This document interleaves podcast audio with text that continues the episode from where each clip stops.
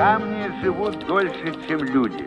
Но именно люди, только люди дают бессмертие всему, чего коснется их подвиг. Добрый день, уважаемые слушатели! С вами подкаст глав архива Москвы «Голоса Победы». И сегодня мы поговорим об увековечении памяти о событиях и участниках Великой Отечественной войны. Сегодня с вами я, Елена Коротких и Бормутова Анна. И наш третий участник сегодня – Алексей Бурмутов, руководитель направления по реализации военно-исторических проектов поискового движения России. Добрый день. Мемориалы и памятники участникам Великой Отечественной войны установлены как в нашей стране, так и в союзных республиках и за рубежом. И эти памятники устанавливались непосредственно и в период войны, так продолжают возводиться и в наши дни. И в сегодняшнюю нашу беседу мы хотели бы э, затронуть некоторые из них. Мы не претендуем на всеобъемлемость. Мы хотим рассказать только о некоторых, ну, скажем так, э, интересных или значимых с нашей точки зрения мемориалах и памятников. Ну, безусловно, мемориал могила неизвестного солдата у Кремлевской стены, он является общенациональным мемориалом. Об этом мемориале мы говорили в одном из предыдущих наших выпусков. И поэтому сегодня а, мы хотим обратиться а, к другим памятникам. Анна, а известно ли вообще количество памятников, установленных на нашей территории и посвященных а, или связанных с событиями и героями Великой Отечественной войны? Памятники по Великой Отечественной войне защитникам нашей Родины, они начали появляться практически сразу. Делились они на два типа. Это натуральные памятники и реальные. Натуральные – это танки, орудия, самолеты устанавливались на местах, где вот были, проходили боевые действия, и вот непосредственно эта техника принимала участие. А реальные – это уже нагрубные плиты, таблички и уже позже мемориалы. А точное количество памятников, вот, к сожалению, на сегодняшний момент э, сказать нельзя по причине того, что не все памятники регистрируются в государственных органах охраны памятников. Кто-то устанавливает самостоятельно. Вот известно, что к концу 70-х, начало 80-х годов упоминание идет о памятниках. Их было свыше 100 тысяч на территории Советского Союза. Вот сейчас официально зарегистрировано на территории Российской Федерации 149 470 памятников. Но это общий объем общее количество не только посвященных Великой Отечественной войне. Сами эти памятники, они делятся на три типа. Это федерального значения, регионального значения и местного значения. Из э, этого списка памятников известно, что братских могил, зарегистрированных на территории Российской Федерации, насчитывается 7125. Мы должны с вами помнить о том, что памятники имеют а, а, особое влияние и значение для нашей культуры и социальной жизни – что они э, являются собой постоянным напоминанием о войне, о том, что нужно стремиться к миру и помнить о том, что люди, которые погибли и отдали свою жизнь, освободив нашу страну от фашизма, дали нам возможность жить, развиваться, рожать и воспитывать детей. Да, Анна, вы правильно заметили, что первые памятники стали появляться в период войны. Много памятников было сооружено к памятным датам, приуроченным к юбилеям а, военных событий. И что особенно радует, а, очень много памятников возводятся и в наши дни.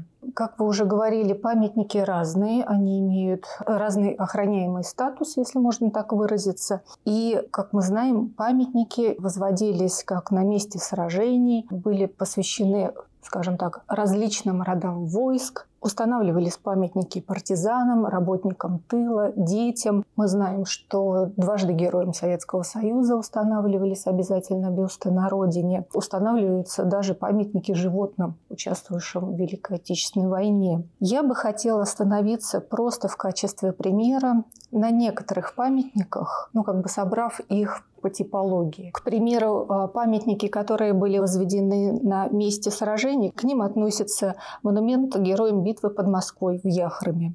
Мы знаем, что место, где установлен этот памятник, оно а, очень значимое в битве а, под Москвой, ведь именно здесь задержали продвижение войск э, немецких и не позволили врагу э, занять Перемиловскую высоту, стратегически важную позицию для продвижения к Москве. Там открыт был ансамбль в 1966 году к 25-летию Московской битвы. Ансамбль состоит из э, фигуры советского солдата с автоматом в руке и стеллы, на которой высечены стихи Роберта Рождественского. Хотелось бы их зачитать. От этого порога в лавине дыма, крови и невзгод здесь в 41-м началась дорога, в победоносный 45-й год. Ну, памятники Великой Отечественной войне устанавливались повсеместно на территории Советского Союза и, как мы уже сказали, и Восточной Европы. И также хотелось бы отметить памятник Курган Славы. Сейчас он называется Курган Славы Советской Армии освободительницы Белоруссии. Этот курган расположен на 25-м километре автомагистрали Москва-Минск и является знаковой точкой на карте Беларуси. Что касается монументов, возведенных различным родам войск, участвовавших в Великой Отечественной войне, то здесь я бы хотела рассказать несколько слов о памятнике героям-артиллеристам, погибшим в битве на северном фасе Курской дуги в 1943 году. Этот мемориал был торжественно открыт уже 26 ноября 1943 года. И это один из первых памятников Великой Отечественной войны, установленный по решению Военного совета Центрального фронта в память об э, артиллеристах, сражавшихся на Курской дуге. Это не только памятник, это еще и братская могила, в которой захоронены свыше тысячи участников битвы. Хотелось бы упомянуть мемориальный комплекс танкистам первогвардейцем у деревни Первый воин Орловской области.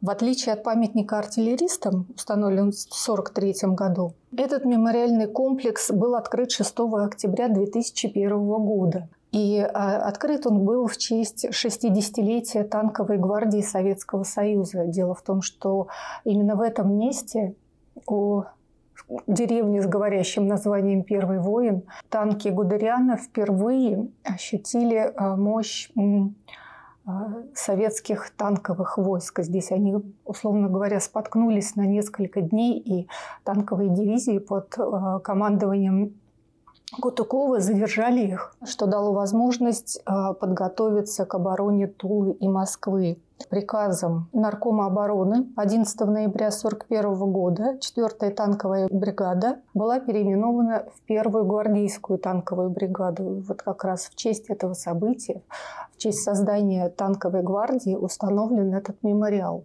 Инициаторами создания этого мемориала была общественность. И э, на сегодняшний день мемориал постоянно пополняется, и в данный момент на территории этого мемориального комплекса находится техника, которая участвовала в битве под Орлом в 1941 году. Партизанское движение, э, как мы знаем, тоже внесло свой значительный вклад в защиту Родины и победу над врагом. И среди памятников партизанам хотелось бы рассказать о памятнике партизанам Великой Отечественной войны в городе Осташкове Тверской области. Дело в том, что идея создания памятника партизанам, она также возникла в период войны, а именно 19 сентября 1943 года а, на совещании в райкоме партии было принято решение о том, что необходимо увековечить подвиг партизан. Был объявлен сбор народных средств на памятник, и уже в 1958 году в Осташкове был открыт памятник партизанам. Традиция установки памятников партизанам продолжается и в наши дни. И хотелось бы обратить внимание а, на памятник партизанам Смоленщины, участникам операции «Дети». Памятник был открыт недавно, 30 ноября 2022 года в Смоленске. На площади в парке пионеров состоялась церемония торжественного открытия этого памятника. Хотелось бы сказать историю, связанную с созданием этого памятника, а именно рассказать об операции «Дети». Летом 1942 года фашисты решили полностью уничтожить партизанское соединение. Партизанский отряд назывался «Батя». Наверное, мы э, кто нас постоянно слушает, помнит, мы говорили о, о нем в одном из наших предыдущих выпусков. Командованием этого партизанского соединения а, была разработана операция по вывозу детей э, Смоленской области. Ответственной за проведение этой операции непосредственная участница ее была назначена Матрена Исаевна Вольская. Ей помогали учительница Варвара Сергеевна Полякова и медсестра Екатерина Ивановна Громова. Этим трем женщинам удалось вывести с оккупированной территории свыше трех тысяч детей. 23 июля 1942 года около тысячи детей собралось для того, чтобы проследовать через линию фронта на территорию, которая была свободна от противника. Но по дороге к отряду присоединялись все новые и новые дети. И э, нужно сказать, что за 10 дней э, ими было проделано порядка 200 километров. Отряд был атакован несколько раз фашистами, но тем не менее, несмотря на тяжелейшие условия продвижения ночью, болота, а, отсутствие еды, естественно, уже потому что дети не могли много на себе унести. Тем не менее, три героические женщины и старшие дети, которые помогали им, смогли перейти линию фронта и выйти к городу Тарапцу.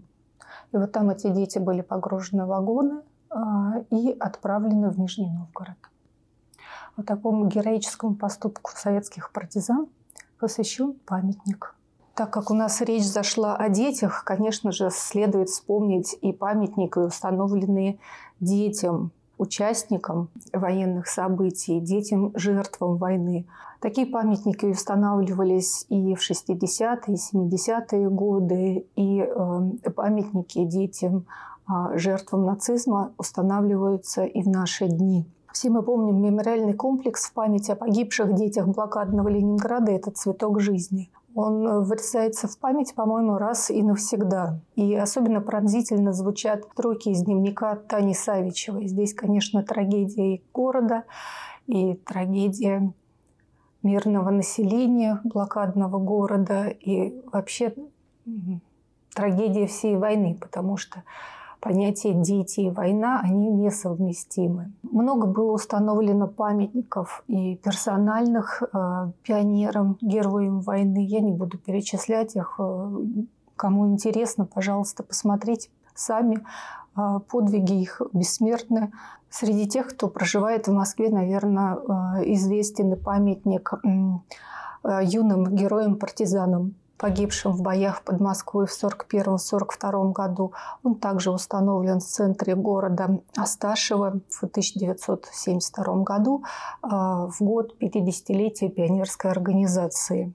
Следует сказать, что памятники а, труженикам тыла стоят ну, наверное, в каждом крае и области нашей страны. Просто для примера хотела бы напомнить об одном из памятников тыловикам. Это памятник а, портовикам, погибшим в годы Великой Отечественной войны. Этот памятник был открыт 2 июля 1945 года в Мурманске в память о погибших а, работниках порта. Памятник этот сначала был э, деревянный, но потом впоследствии уже э, в, 67, в 1967 году был обновлен, его можно увидеть и в наши дни. А, но можно о памятниках и мемориалах воинов и событий Великой Отечественной войны говорить бесконечно. Они разные. Просто хотела бы добавить, что есть памятник ополченцам Москвы. Также на территории нашего города установлен памятник студентам и сотрудникам МГУ, павшим в Великой Отечественной войне. Как я говорила э, ранее, памятников много, Анна озвучивала их цифру. А, говорить о них можно бесконечно. В нашу предыдущую встречу мы говорили о Сталинградском сражении. В Волгограде установлен мемориальный комплекс Мамаев Курган. Анна, не могли бы вы рассказать несколько слов о нем? Да, сегодня мы хотели бы поговорить более подробно продолжение нашей предыдущей темы о Сталинградской битве, о Мамаевом кургане, официальное название которого – это историко-мемориальный комплекс героям Сталинградской битвы.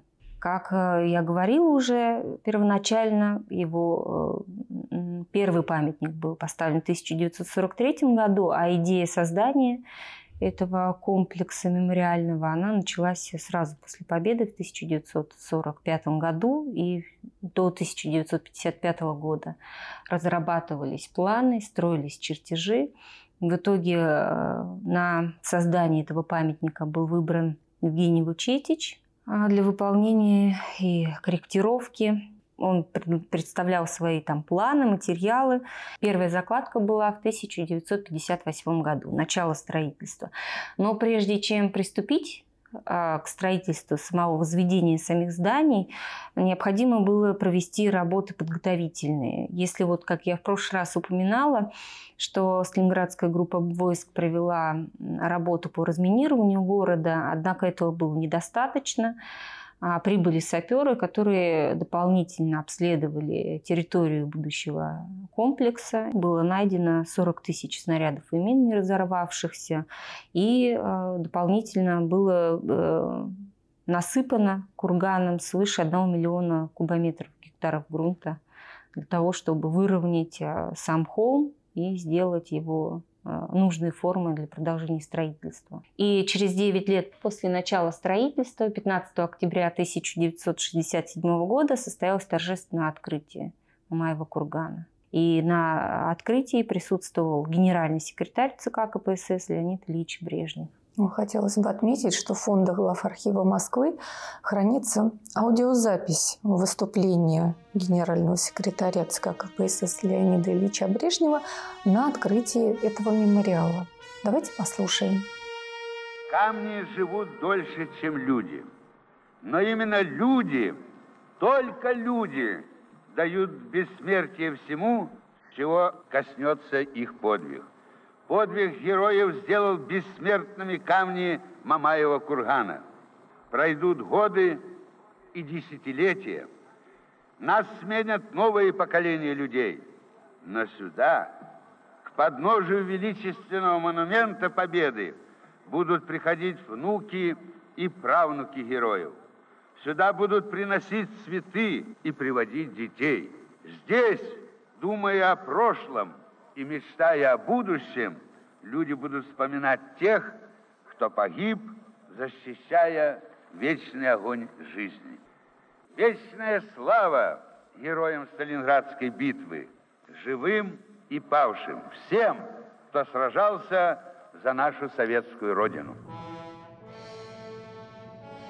Зарождение памятников и построение мемориалов на территории Советского Союза, на территории РСФСР, начиная с 1945 года, оно очень эм, сильно изменило, я бы сказала, усилило культуру архитектурную э, в нашей стране. При создании памятников э, практически все архитекторы эм, придерживались э, такого глобального масштабного видения – вот мы об этом чуть э, скажем позже, про Ржев. У него уже несколько другая форма подачи материала. А здесь все-таки идет монументальность. Это всегда какие-то специально грубо вырезанные из камня, серый, все очень большом монолите, я бы сказала, насыщенном, э, насыщенные формы. Нет легкости, а все должно было быть утяжеленным. Ну, монументальность вот, присутствовала в каждом, наверное, в, в таком каждом, да, памятнике. Вот, да. да, вот можно обратить внимание, что э, везде, даже если э, сама, сам памятник сам по себе легкий по формату, и тем не менее там выделение мышц, да, на руках, ногах или лице, это всегда тяжелый посыл то есть нет какого-то воздуха. То есть э, люди, наблюдающие за этим памятником, должны все-таки ощущать скорбь да, то есть э, тяжесть, положение ситуации. И вот э, также меняется сама архитектура э, памятников, очень совершенствуется, и э, начало этому было положено в Ленинграде. Вот там как раз зародилась вот эта пространственная форма мемориалов и превращение их в сложные градостроительные сооружения, ансамбли. И вот эта вот же мысль, она подхватывается и в Волгограде, да, Волгоград-Сталинград при строительстве Мамаева кургана Вучитич очень много внимания уделял символизму, мелкие детали. У него нет ни одной а, ни одной какой-то формы, которая не имела бы глубокое значение. И Мамаев курган, если его посетить э, просто, просто побывать на Мамаевом кургане, это, естественно, там, а, это огромное впечатление. И тем не менее, как бы с экскурсией, чтобы объяснили многие вещи, которые кажутся обычными, при объяснении экскурсовода дают э, много значений, символов. Вот одним из первых символов это высокая лестница. Вот, она состоит из 200 ступеней. 200 дней, которые длилась Сталинградская да. битва. И следующая фигура, которая там есть, это богатырь. Я бы не сказала, что есть подтвержденные источники, но он похож на одного из участников Сталинградской битвы, Чуйкова.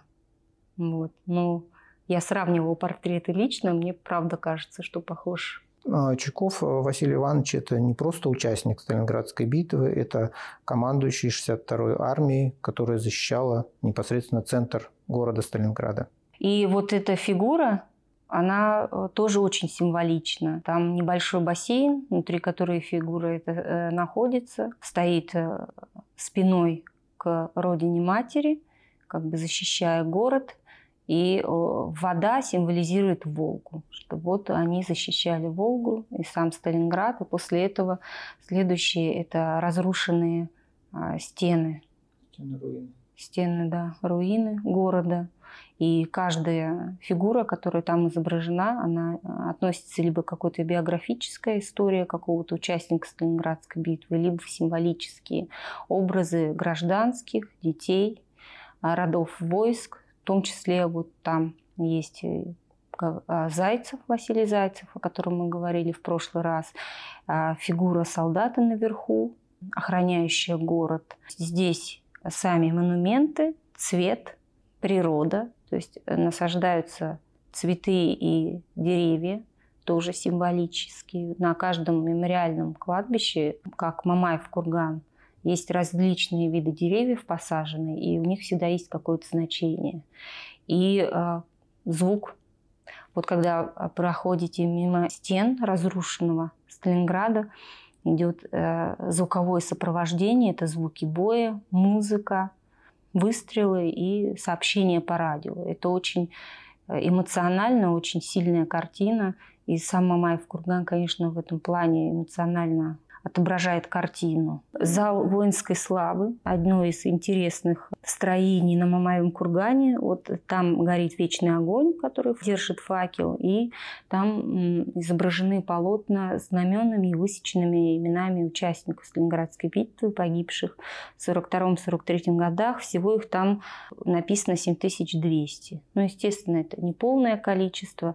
После этого по кругу зрители, посетители Мамаева кургана переходит к следующей статуе, о которой я тоже хочу, если вы позволите, позже порассуждать. Это роль женщины в войне и как вот Вучетич практически на всех его мемориалах он использует женщину так или иначе. И здесь вот э, следующая скорбь матери называется эта фигура. Это склоненная женщина, оплакивающая собственного сына. Его лицо накрыто знаменем, и вот сгорбленная фигура – это тоже мощный памятник в эмоциональном аспекте. И а, перед ним мы видим бассейн с водой. Они символизируют ее слезы. И вот можно будет подойти по камням через эти слезы к статуе и положить туда цветы. Ну и последнее завершающее – это Родина-Мать. Фигура, э, ее высота 85 метров. Что самое интересное, ну, она стоит как шахматная, доска, э, шахматная фигура, то есть она никак не закреплена, ее можно поднять, перенести э, на другое место. Она внутри полая и создана вот так вот, держится за счет собственного веса. Последнее, что у нас э, добавилось на Мамаеве кургане, это в 1995 году было создано воинское мемориальное кладбище, на котором уже начали захоранивать останки солдат найденных поисковиками на территории города Волгограда. И также там добавились плиты, куда вносились и продолжают носиться новые имена участников Сталинградской битвы. Да, хотелось бы добавить, что непосредственно от скорбящей матери, если подниматься к монументу «Родина мать зовет», то вы проходите мимо плит, под которыми находятся захоронения э, тоже героев э, Сталинградской битвы. На некоторых плитах нанесены только фамилии, самих захоронений нет. И начинается этот, этот путь э, с могилы неизвестного солдата. Вот под первой плитой находятся останки неизвестного солдата. А последняя плита, а, под ней находится захоронение как раз Зайцева Василия Ивановича, которого перезахоронили с территории Украины уже вот в наше современное время. А, сам Мамаев курган, а точнее холм, на котором установлена, установлен монумент «Родина мать зовет», это большая братская могила, в которой захоронено на 34 500 э, останков воинов, погибших под Сталинградом. Эта большая могила появилась уже при строительстве мемориала, э, потому что все э, захоронения, которые находились на территории города, ну, мелкие, разрозненные, их переносили как раз на Мамаев курган. Также рядом с Мамаевым курганом находится малая братская могила, которая была создана непосредственно э, в ходе Сталинградской битвы. Также на Мамаевом кургане есть э, храм всех святых. Это тоже одно из последних э, строений, которое появилось на Мамаевом кургане, где можно пройти и поставить свечку за упокой от погибших защитников Сталинграда. Алексей, вы сказали, что многие памятники и мемориалы, они дополняются новыми монументами. И вот в продолжении этой темы хотела бы тоже сказать про мемориальный комплекс на Прохоровском поле. Там также, конечно, вы можете увидеть памятник, который был установлен в советское время. Он действительно, как вы, Анна, сказали ранее, такой монументальный, э, тяжелый, мощный, символизирует собой мощь и непобедимость э, Красной Армии. Мемориал героям Курской битвы он был дополнен в наши дни, и рядом находится звонница, которая, по-моему, каждые полчаса звонит по павшим на Прохоровском поле. И это, конечно, производит очень и очень сильное впечатление.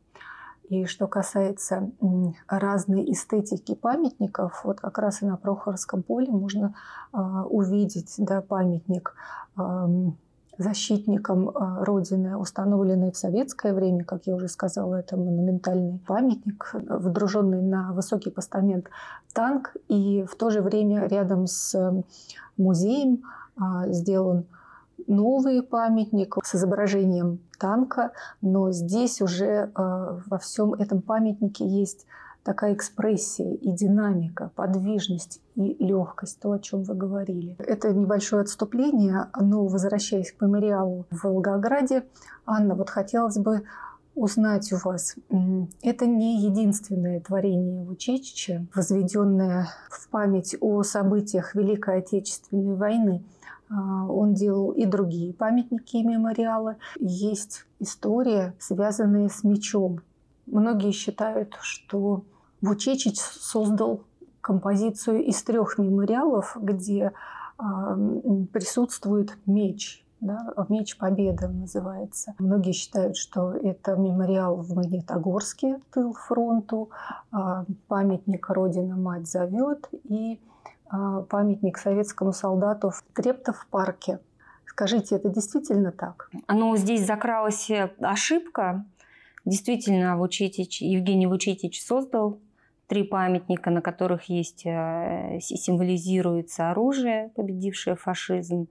Но здесь есть некоторая неточность. Памятник Магнитогорске, э, который называется Тулфронту, был создан скульптором Львом Николаевичем Главницким и архитектором Яковом Борисовичем Белопольским. По моей точке зрения, этот э, памятник, его тоже можно включить как символизм, который вкладывал э, в Учетич, создавая свои три фигуры. И мне бы хотелось о нем упомянуть и рассказать более подробно. Стоит он в Магнитогорске, и э, этот э, памятник первую очередь посвящен работникам тыла. Магнитогорск в этом плане был выбран не случайно, потому что там находился Магнитогорский металлургический комбинат, и фигура высотой 15 метров, двух солдат, один из них рабочий лицом, он смотрит на восток, в сторону комбината, и он передает меч, который был выкован специально для защитников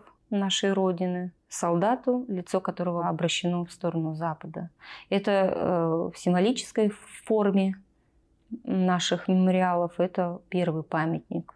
То есть оружие для победы над фашизмом было изготовлено тылом и передано защитникам, защитникам нашей Родины. В следующий раз уже здесь э, начинается первая работа в Учитиче. Это Мамаев Курган, первое упоминание – о которой он и говорил. Евгений Вучетич в своих книгах и воспоминаниях писал, что он создал три памятника, на которых изображены, изображен этот меч. И здесь э, Родина-Мать уже в призыве, достаточно символическая э, у нее э, форма, мы все ее видели множество раз на фотографиях. В одной руке меч, другой, другая рука запрокинута вперед, и вот она призывает своих сынов на защиту Родины. В следующий раз э, меч уже появляется в Тептов-парке в руках воина-освободителя. Меч уже опущен на разрушенную свастику и в руках солдата-защитника ребенок. Это второй символ, что оружие, выкованное в тылу, поразило врага, поразило фашизм.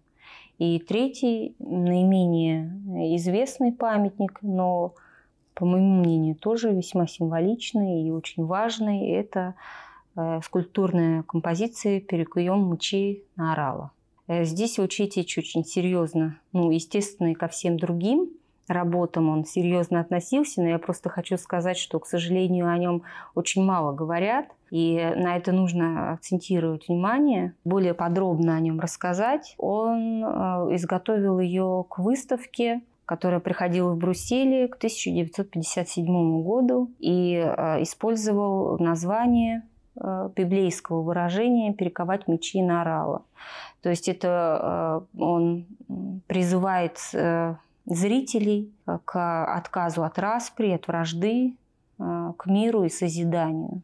А где находится этот памятник? Данная скульптура, она была подарком Советского Союза правительству США в знак дружбы установлена в Нью-Йорке напротив э, штаб-квартиры ООН. Вот я что хотела сказать, что он выбирает э, слова из Ветхого Завета. Я хотела их произнести, чтобы было более понятно. «И будет он судить народы, и перекуют мечи свои на орала, и копии свои на серпы не поднимет народ на народ меча и не будет более учиться воевать. Это слова Ветхого Завета, и эта цитата, она стала неофициальным девизом Организации Объединенных Наций. Сама фигура – это э, мужчина, который э, с помощью молота ломает э, меч, и из него как бы появляется плуг, который готов уже к работе. Э, данная скульптура э, уже в меньших масштабах э, была подарена городу Волгограду и сейчас установлена напротив проходной завода «Газоаппарат». Тема Великой Отечественной войны неизгладима и неисчерпаема. У памятников и мемориалов есть не только прошлое, у них есть настоящее, есть будущее – а, благородная традиция сооружения памятников, посвященным а, событиям, героям, участникам Великой Отечественной войны, актуальна и востребована в наши дни. Об этом мы неоднократно говорили. И в связи с этим хотелось бы а, сказать несколько слов о мемориале, сооруженном под Оржевом. Увековечение памяти защитников Отечества продолжается по сей день. И проводится много работы, в том числе и о вопросах памятников. И а, очень важное значение имело вот именно создание Ржевского мемориала советскому солдату, потому что Ржевская битва была очень важной и значительной а, военной истории 42-45 годов. В Ржеве было четыре контрнаступательных операции, спланированные советскими войсками Западного и Калининского фронтов против немецкой, немецких групп армии «Центр». Боевые действия начались 5 января 1942 года и закончились 5 э, марта 1943 года. Все очень близко. Одновременно проходили боевые действия на многих участках нашего фронта. И закончилась эта битва 5 марта 1943 года отступлением армии Вермахта. Планировалась эта скульптура достаточно долго. А, также принимало участие в конкурсе много архитекторов. И победил а, проект скульптора Андрея Коробцова и архитектора Константина Фомина. Открытие памятника было перенесено Торжественное открытие мемориала состоялось 13 июня 2020 года. Главным объектом мемориала это является 25-метровая бронзовая скульптура солдата, возведенная также на насыпном кургане. Здесь уже меняется сама архитектура да, и, и скульптурное э, видение и он создан архитектором и скульптором таким, в такой формате, что при наблюдении, при просмотре этого памятника кажется, что он парит в воздухе. Это фигура солдата, у него в руках опущенный э, пистолет-пулемет ППШ в одной руке, голова наклонена вниз. Вокруг, вокруг него летят 35 журавлей, которые э, в какой-то момент становятся палаткой, плащ-палаткой. И это символизирует, э, что журавли уносят душу солдата. И там на, на венке возле э, самого памятника использованы слова Твардовского стихотворения «Я убит под Оржевом». «Мы за Родину пали, но она спасена».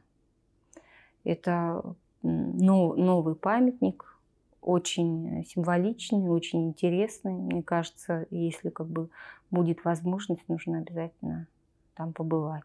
Анна, мы с вами говорили о, о том, что многие памятники сооружались э, профессиональными скульпторами и архитекторами. А я бы хотела вспомнить еще об одном очень известном памятнике. Это памятник советским воинам, погибшим при освобождении Австрии от фашизма. Ну, все мы знаем, как он выглядит. Это скульптура воина-красноармейца, которая поставлена на 12-метровый постамент, а скульптура полукругом окружает колоннада. Так вот, э, памятник этот был открыт в Вене 19 августа 1945 года в память о советских воинах, которые погибли в боях за освобождение Вены.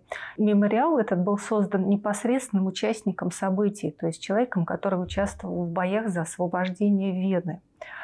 А, архитектором был назначен гвардии инженер-майор Яковлев, а скульптором гвардии младший лейтенант Интазарьян. А руководителем строительных работ выступил гвардии инженер-майор Шейнфельд. А общее политическое руководство проектом осуществлял генерал-майор Шепелев. Так что можно сказать, что а, мемориал советским воинам в Вене сооружен самими солдатами, самими непосредственными участниками боев за Вену. Вот об этом мало кто знает, но мне кажется, а, об этом стоит упомянуть. Евгений Вучитич использовал а, в своих работах родину-мать. Очень интересно, наблюдать э, уже изменение самой вот этой э, структуры понимания Родины Матери уже в Берлине, в Трептов-парке, ведь она там тоже изображена, хотя а, ну, не центральная фигура, и мало кто про нее знает.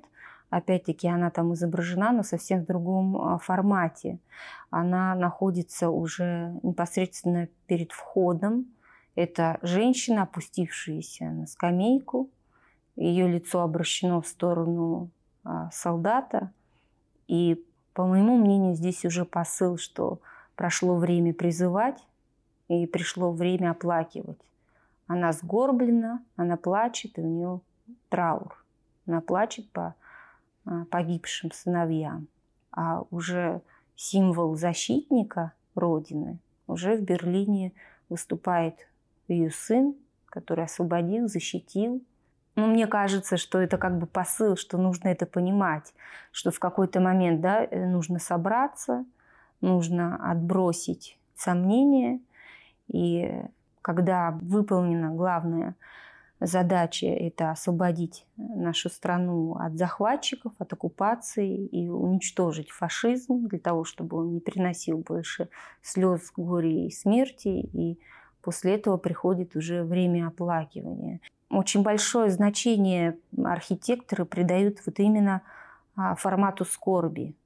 Для, для чего? Для того, чтобы мы всегда помнили и знали, что война – это страшное горе, что нужно ну, стараться не повторять ошибок. Смерть ребенка, матери, да, в любом, а, в любом формате воспринимается куда острее.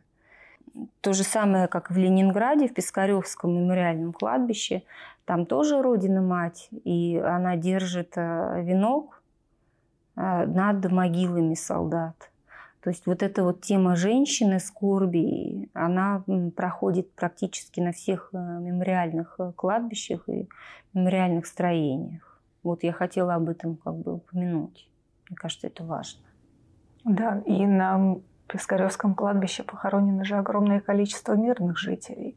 Нам следует вспомнить и памятники, которые были установлены на месте гибели мирных граждан, да, безвинных жертв. И, и такие тоже есть на территории нашей страны. Да, вот на Пискаревском кладбище похоронено 420 тысяч жителей Ленинграда, погибших от голода, болезней, бомбежек и 70 тысяч воинов-защитников Ленинграда.